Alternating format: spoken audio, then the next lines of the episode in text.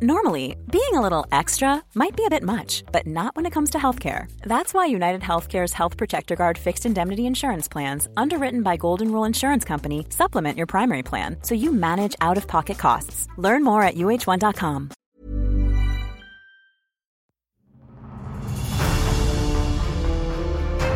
Mes chers camarades, bien le bonjour. La Première République, c'est la Révolution, la Déclaration des droits de l'homme et du citoyen, la terreur les guerres contre l'Europe. Tout le monde sait ça. La Troisième République hmm, c'est assez facile aussi. Il y a la séparation des églises et de l'État, l'affaire Dreyfus et puis la Première Guerre mondiale, bien sûr. Mais la Deuxième République Alors là, comme elle a duré à peine 4 ans, il y a peu de gens qui la connaissent. Ou alors, si, on sait très vite que c'est son président, Louis-Napoléon, qui l'a transformé en empire pour devenir Napoléon III. Mais n'allons pas trop vite. Ce kidnapping politique, nous aurons l'occasion d'en parler dans un second épisode. Ce qui nous intéresse aujourd'hui, c'est plutôt les origines de cette République, qui, avant Bonaparte, a été une vraie République, avec une vraie révolution, qui a amené son lot de réformes, d'espoir, mais aussi de déceptions. Vous allez découvrir que cette toute petite période de notre histoire est en fait assez intéressante. Ladies and gentlemen, the story you are about is. On commence au début du 19e siècle. La France se modernise à toute vitesse, mais la royauté est de retour au pouvoir. Après Louis XVIII et Charles X, en 1830, Louis-Philippe monte sur le trône.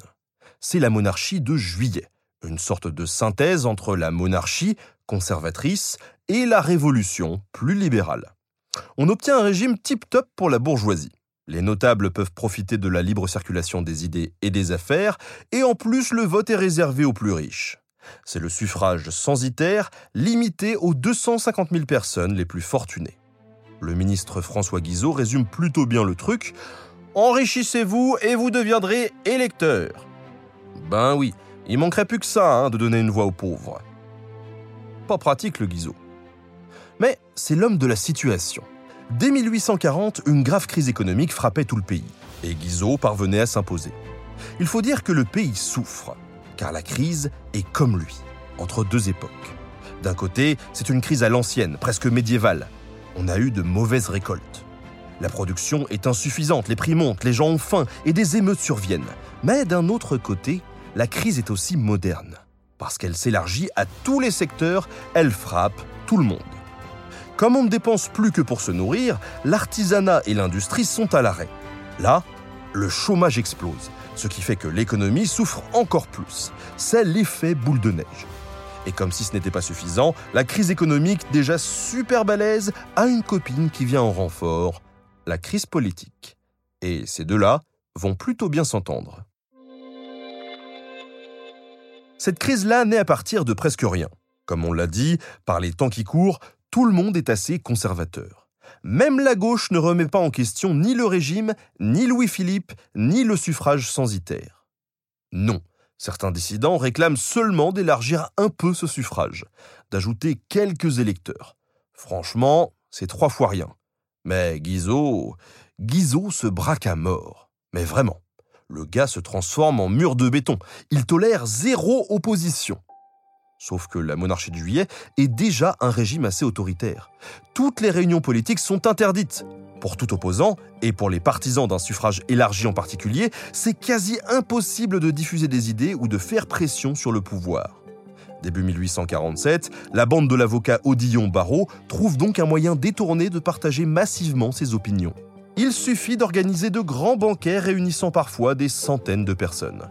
Au milieu de la picole et de la boostify, on fait des toasts, des discours. À forte connotation politique, bien sûr. On boit ainsi, par exemple, à la réforme électorale. Et bien vite, les plus républicains osent des toasts bien plus radicaux.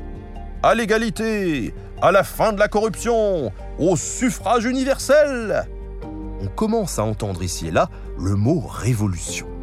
Ces banquets s'essoufflent et le gouvernement est resté inflexible mais la graine est plantée, prête à germer. Le banquet qui met le feu aux poudres est celui du 22 février 1848 à Paris. Les autorités l'ont fait interdire, mais les radicaux insistent. Le jour J, on menace d'envoyer l'armée et la garde nationale. Barreau se retire, mais à la place s'organise une manifestation, ou plutôt une émeute. Les armureries sont pillées, des barricades érigées, et la garde nationale, prudente, préfère ne pas intervenir. Un banquet qui vire à l'émeute. On a tous connu une soirée qui tourne mal, mais là, je crois que personne ne peut rivaliser. Dès le lendemain, de nouvelles barricades apparaissent en plus grand nombre. De nombreuses femmes prennent activement part aux affrontements. Le roi exige la démission de Guizot pour calmer un peu la foule. Des explosions de joie ont lieu dans les rues, mais le mouvement se poursuit et dans la nuit du 23 au 24, des coups de feu partent. Encore aujourd'hui, on ne sait pas vraiment ce qui s'est passé. Mais des émeutiers meurent. Aussitôt, leurs cadavres sont promenés en chariot dans tout Paris, exhibés comme des martyrs. Toute la nuit, chaque point d'insurrection est visité. Le ralliement est total. L'insurrection est légitime. Elle doit continuer, coûte que coûte. Le 24 février, le palais des Tuileries, résidence du roi, est encerclé de barricades. Après Guizot, Odilio Barrault pourrait très bien fonder son propre ministère. Mais patatras, c'est carrément le régime qui s'effondre. Louis-Philippe abdique d'abord en faveur de son petit-fils de 9 ans, Philippe d'Orléans. La mère de l'enfant, Hélène de Mecklenbourg, le conduit vite à la Chambre des députés pour que ceux-ci légitime son règne. Mais l'Assemblée est envahie par la foule, et toute la famille royale s'enfuit vers l'Angleterre. Une grande acclamation se répand autour de l'Assemblée et dans les environs. La monarchie n'est plus. La République est née. Et Barreau, barre-toi. Maintenant, il s'agit de former un gouvernement. Une petite précision, la fameuse acclamation est en réalité partie de deux points différents l'Assemblée, mais aussi aux alentours de l'hôtel de ville, car en fait il y a différentes tendances qui divisent les révolutionnaires. Ces tendances se retrouvent notamment autour de deux grands journaux, le National et la Réforme. Le premier étant républicain modéré, le second beaucoup plus marqué dans les évolutions sociales qu'il propose. Le gouvernement provisoire, composé de 11 membres, est très diversifié présidé par le vieux Jacques Dupont de l'Eure, dont la carrière a débuté sous la Première République, on y retrouve le poète aristocrate Lamartine et plusieurs libéraux, mais aussi le républicain radical Louis-Antoine Garnier-Pagès, le progressiste Alexandre Ledru-Rollin et même trois individus bien plus à gauche, Ferdinand Flocon, le rédacteur du journal La Réforme, Louis Blanc, célèbre penseur socialiste, et l'ouvrier Alexandre Albert Martin, surnommé l'ouvrier Albert. Les socialistes ont donc mis le pied dans la porte. Mais ils n'ont pas les places les plus importantes. Et il est hors de question que la foule prenne toutes les décisions.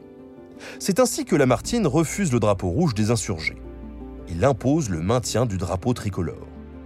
Tout de même, il ne faut pas abuser. Non, on va se contenter de passer du suffrage censitaire au suffrage universel et ça ira très bien comme ça. Du moins, c'est ce que disent les membres les plus modérés du gouvernement. Les autres souhaitent aussi une réorganisation du travail et une diminution du chômage. Pour eux, la liberté, la République, tout ça ne peut vraiment exister que si les rapports économiques évoluent, pour donner aux travailleurs plus de droits. Le travail doit être un élément central de la citoyenneté. Et la question fait débat. Certaines réformes liées à l'égalité sont beaucoup moins problématiques. Donc, très vite, en à peine quelques mois, la peine de mort politique est abolie la Deuxième République, ne signifie pas le retour de la terreur de la Première République. L'esclavage est également aboli. C'est le fruit de l'humanisme du régime, mais aussi des années de lutte des esclaves dans les colonies. Enfin, le suffrage universel est instauré. Tous les hommes peuvent voter. Bah, et les femmes alors? Bah oui, effectivement, les idées féministes ont connu un réel essor au début du 19e siècle. Mais elles restent exclues. Ce sera pour la prochaine fois. Enfin, l'année 1848 est aussi celle du printemps des peuples. Partout en Italie, en Roumanie, en Allemagne, en Autriche, en Hongrie et en Pologne éclatent des révoltes et soulèvements de réformes. La Nouvelle République s'empresse d'exprimer son soutien à toutes ces révolutions. Avec prudence, afin de ne pas faire comme la Première République, qui s'était impliquée dans des grandes guerres meurtrières partout sur le continent. Reste la fameuse question du travail. Là encore, le gouvernement provisoire n'est pas inactif. Il n'y a toujours pas de président officiel de la République, et pourtant le boulot avance. Les présidentielles, il n'y a pas que ça dans la vie démocratique. La commission de Louis Blanc et de l'ouvrier Albert réduit le temps légal à 11 heures par jour en France, 10 à Paris. Mais cette commission ne bénéficie pas des moyens nécessaires pour réellement transformer le rapport au travail. Pour lutter contre le chômage, on met en place des ateliers nationaux, de grands chantiers lancés par l'État afin d'embaucher beaucoup d'ouvriers et de limiter les tensions sociales. Mais les moyens de production doivent rester privés. On cherche le compromis en attendant que les élections nationales dégagent une ligne claire. Ce régime qui reste à définir est encore flou. Et c'est un atout. En effet, on ne craint pas de se rallier à lui, même les monarchistes les plus conservateurs, qui se découvrent une âme républicaine. On les appelle les républicains du lendemain, en opposition aux républicains de la veille, qui eux défendaient déjà leurs idées avant la Révolution. Les catholiques aussi se rallient, certains prêtres bénissant des arbres de la liberté. Il y a bien ça et là quelques tensions et règlements de compte, mais la majorité du pays est plutôt marquée par l'enthousiasme. Enfin, pour être plus précis, la majorité du pays est marquée par l'indifférence. Évidemment, puisqu'elle est encore paysanne et donc plutôt insensible aux changements déclenchés par la capitale, qui d'ailleurs l'ignore complètement. Sauf que, justement, cette vaste population rurale va désormais jouer un rôle politique grâce au suffrage universel. Les élections de l'Assemblée constituante sont prévues pour avril 1848. Deux mois pour organiser des élections et s'adresser à une population qui n'est pas toujours politisée et éduquée c'est relativement peu. D'autant que cette formidable masse électorale représente un enjeu majeur. Mais à la campagne, le vote se fait au chef-lieu de canton. Souvent, tout un groupe ou un village s'y rend en procession, affrontant au passage les cortèges des villages rivaux. On vote au vu et au su de tout le monde, et à vrai dire, beaucoup ne savent pas écrire et doivent demander à quelqu'un d'écrire pour eux un nom sur le bulletin. La pression sociale est maximale. Qui ira voter contre la vie du village? Des amis, des notables, de la famille. Dans les campagnes, le poids du maire, du curé ou du châtelain local peut être extrêmement déterminant. Les plus conservateurs sont donc absolument ravis. A l'inverse, la gauche socialiste aimerait avoir plus de temps pour diffuser ses idées. Un report de deux semaines est donc obtenu. Et au milieu, les républicains modérés qui dominent le gouvernement doivent à la fois vaincre les socialistes à Paris et les conservateurs de droite dans les campagnes. Le résultat tombe, sur 880 députés, un quart seulement est socialiste. On compte en revanche plusieurs centaines de royalistes, plus ou moins déguisés sous une étiquette républicaine. Par l'expression du peuple, la République a pris un brusque virage conservateur. Le nouveau gouvernement, baptisé Commission exécutive, ne compte aucun socialiste. D'ailleurs, le 15 mai 1848, une manifestation en faveur du printemps des peuples est réprimée. L'Assemblée est envahie et plusieurs personnalités socialistes sont arrêtées. L'ouvrier Albert, mais aussi Barbès, Blanqui, Raspail. D'un coup d'un seul, l'extrême gauche parisienne est décapitée. Mais bon, elle a encore un joli coup à jouer. Oui, c'est foutu pour convaincre les paysans. Ça, on l'a vu. Mais il reste les ouvriers, et ceux-là ont été massés dans quelques grands ateliers nationaux, et c'est littéralement la gauche qui leur a donné un travail. Ces grands chantiers sont donc un véritable nid pour l'extrême gauche qui peut y faire circuler ses idées. Dès les élections partielles de juin 1848, organisées pour remplir les quelques sièges vacants, on voit aussitôt réapparaître des figures socialistes, comme les députés Pierre-Joseph Proudhon, Pierre Leroux et un certain Louis-Napoléon Bonaparte. Et ça, je suis sûr que vous ne l'aviez pas vu venir. Les ouvriers de chantier qui votent Napoléon. C'est qu'à l'époque, le neveu du grand Napoléon est une sorte d'aventurier.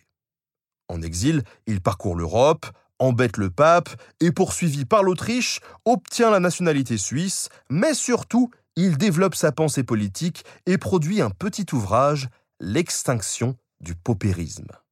Admirateur de la modernité anglaise, il s'adonne à l'utopie socialiste, affirmant qu'il faut relever la classe ouvrière. Il est donc élu, mais démissionne aussitôt. Toutes ces discussions politiques font peur aux conservateurs, qui dénoncent le coût des ateliers nationaux. Le 21 juin, la commission exécutive impose aux ouvriers de moins de 25 ans de rejoindre l'armée, et aux autres de partir en province. Les ateliers sont alors démantelés. La République sociale ne passera pas. Les ouvriers parisiens ne se laissent pas faire, et dès le 22, ils sont à nouveau dans les rues, sur les barricades. Le général Cavaignac organise une répression sanglante causant des milliers de morts et de prisonniers. Autoritaire, Cavaignac en profite pour prendre la tête du gouvernement. Le 22 février, les barricades lançaient une nouvelle république. Et le 22 juin, un militaire les rasait en prenant le pouvoir. À peine quatre mois plus tard. On a vu des années plus tranquilles. Mais surtout, ce qui disparaît, c'est la paix. Désormais, les ouvriers méprisent le gouvernement. De son côté, la bourgeoisie commence à craindre les rouges et leur possible insurrection. Dans un monde politique aussi polarisé, les rumeurs vont bon train. Et tout le monde est d'accord pour dire que ça sent le sapin. Le gouvernement Cavaignac prend un tour résolument conservateur. Les derniers éléments de gauche sont évincés, voire poursuivis, comme Louis Blanc, qui doit carrément s'exiler quelques mois seulement après avoir été au gouvernement. De tous les côtés, on assiste à un grand recul des engagements pris dans les mois précédents. La limitation du temps de travail est annulée et la censure est restaurée. Ce qu'on espère, c'est que la nouvelle constitution vienne mettre un peu d'ordre dans tout ça. Son texte organise le régime autour de deux pouvoirs. Le législatif, qui est une assemblée élue pour trois ans. Elle vote les lois et contrôle le gouvernement. L'exécutif, lui, est incarné par un président, élu au suffrage universel, mais seulement pour quatre ans et il sera non rééligible. Ainsi, impossible qu'un seul homme détourne le vote populaire dans son intérêt. C'est la grande crainte des députés de gauche comme Jules Grévy. Lui voudrait même que cette fonction présidentielle n'existe pas du tout. Petite anecdote, il deviendra quand même président de la Troisième République en 1879. Ce président, il faut donc maintenant l'élire. Les candidats entrent en lice. Il y a évidemment Cavaignac, défenseur autoproclamé de l'ordre et de la République qui essaye de séduire les modérés de gauche comme de droite. Pour incarner le mouvement ouvrier, Ledru-Rollin et Raspail se présentent également. Lamartine fait également campagne, il croit avoir de bons soutiens, et après tout, pourquoi pas Les royalistes ont leur propre candidat, un certain Nicolas Changarnier. Et enfin, et surtout, il y a un nouveau venu dans l'arène. Il avait déjà fait une brève apparition. Il est auréolé de la gloire de son oncle empereur il a su séduire une partie de la gauche. C'est Louis-Napoléon Bonaparte. Populaire dans les milieux défavorisés, rappelant des grandes heures des guerres impériales, il est aussi approché par les milieux conservateurs et royalistes. Ceux-ci savent qu'ils ne peuvent faire campagne. Il rappelle trop la monarchie de juillet. L'un de leurs chefs, Adolphe Thiers, a même été chef de gouvernement du roi Louis-Philippe. Comme affiche électorale, on ne peut pas faire pire. Thiers a donc une stratégie.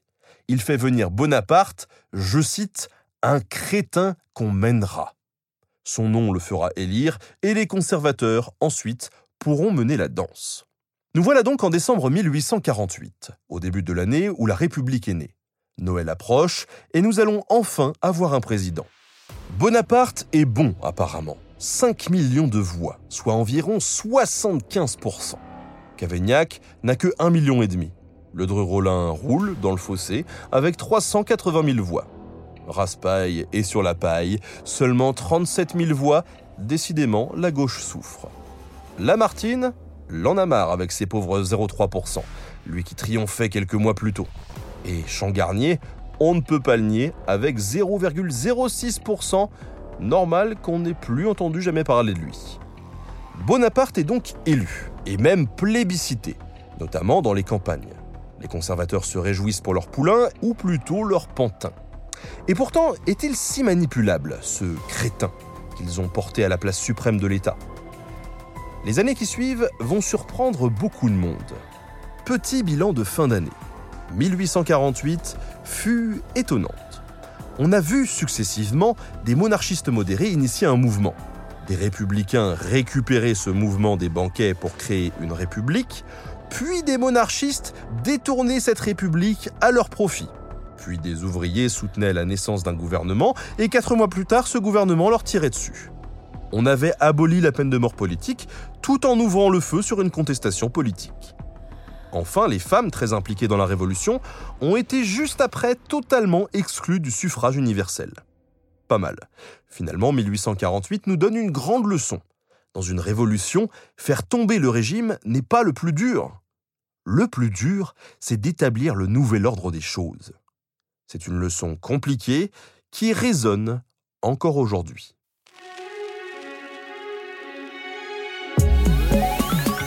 Merci à tous d'avoir suivi cet épisode. Merci à Antoine Reich alias Istoni de l'avoir préparé. Et merci à Studio Pluriel pour la technique. À très bientôt sur Nota Bene.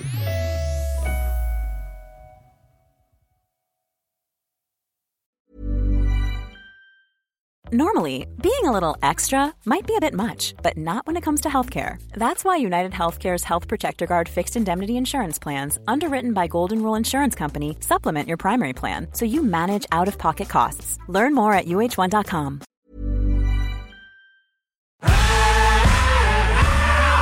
Si vous avez aimé ce podcast, vous aimerez aussi mon autre podcast, Callisto, dans lequel je vous raconte des mythes et des légendes. En attendant que vous nous suiviez sur Castbox, Apple Podcast, Podcast Addict ou toute autre plateforme qui propose cette fonction, n'hésitez pas à vous abonner. Vous pouvez même nous laisser une note et, soyons fous, un petit commentaire, je le lirai avec plaisir.